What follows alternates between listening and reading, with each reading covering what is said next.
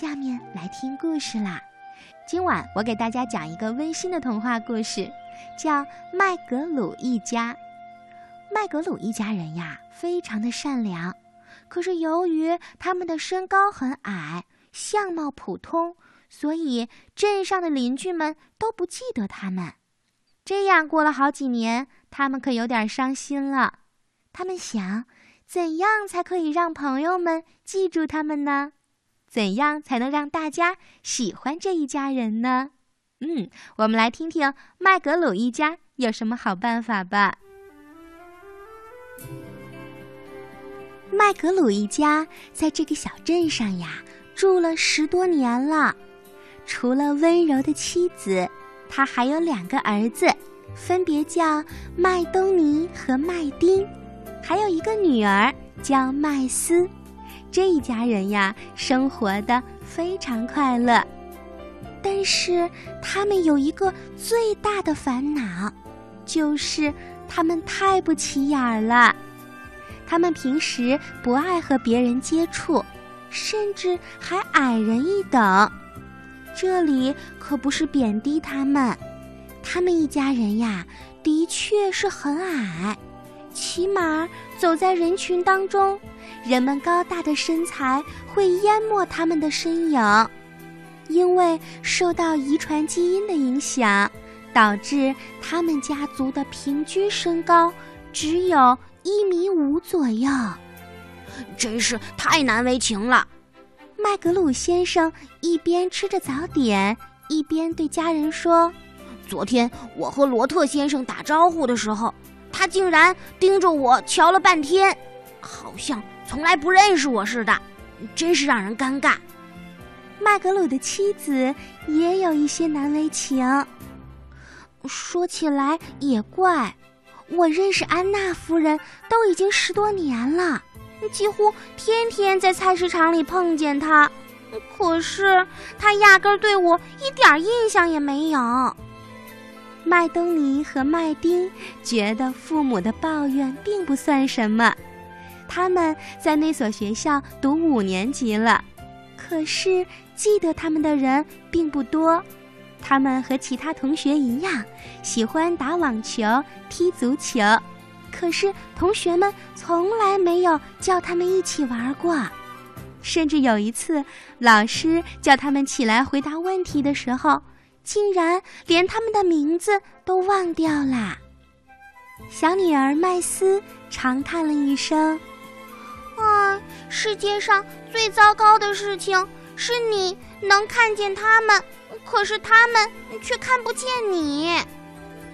吃完早饭以后，麦格鲁先生放下餐巾，认真的说：“咱们是该做点什么了。”全家人都用诧异的眼神看着他。我们总得做点什么，让人记住我们，不是吗？之前就是因为我们太默默无闻了，只顾生活在自己的小圈子里。对外界发生的一切事情，我们都不在意，所以我们被孤立了。对对，爸爸，这是个好主意。麦登尼和麦丁高呼一声：“是啊，亲爱的，听起来还不错。”妻子也笑着说：“可是，爸爸，我们能为别人做什么呢？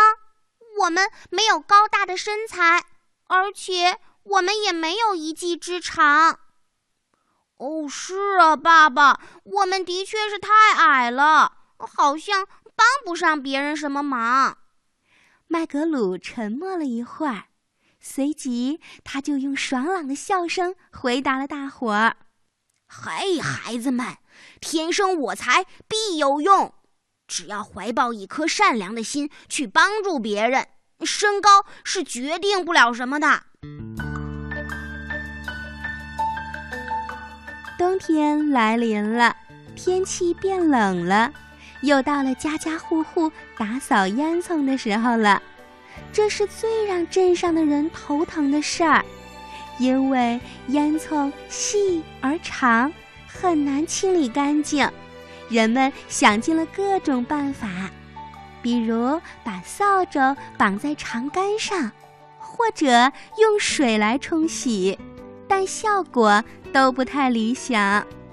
麦格鲁先生觉得他们一家的机会来了，于是他挨家挨户的去敲门。请问你家的烟囱需要打扫吗？我很乐意效劳。麦格鲁的脸上堆满了让人无法拒绝的笑容。第一个为他打开门的人是罗特先生。哦，嗯，那您请进吧。麦格鲁拿着扫帚，动作敏捷地爬进了烟道。他这种身材，钻进烟道毫不费力。不一会儿，烟囱就打扫得既明亮又干净。麦格鲁先生浑身又脏又黑，连脸上的五官都看不清了。非常感谢，罗特先生非常激动。瞧瞧，您帮了我一个这么大的忙，哎呀，还不知道怎么称呼您呢。麦格鲁先生乐呵呵地说：“哦，请叫我麦格鲁。”麦格鲁，是啊。罗特先生点点头，记住了他的名字。用了三天的时间，麦格鲁先生几乎将镇上所有的烟囱全部都打扫干净了。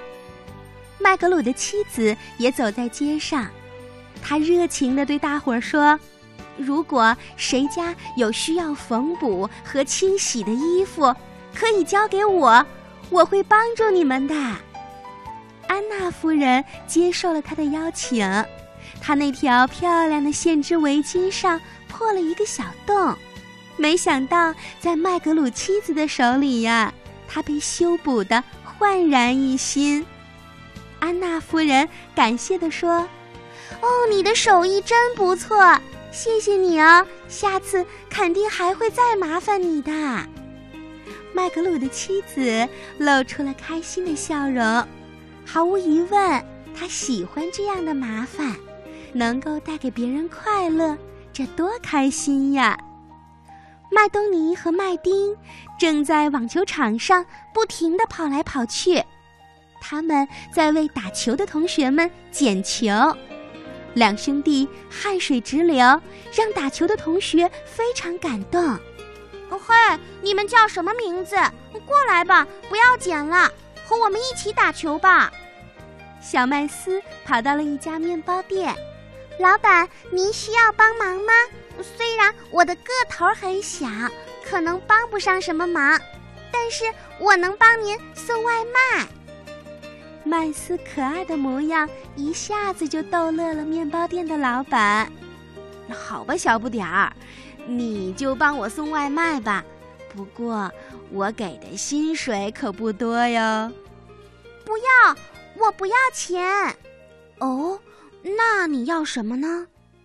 我需要一个微笑。另外，请记住我的名字，我叫麦斯。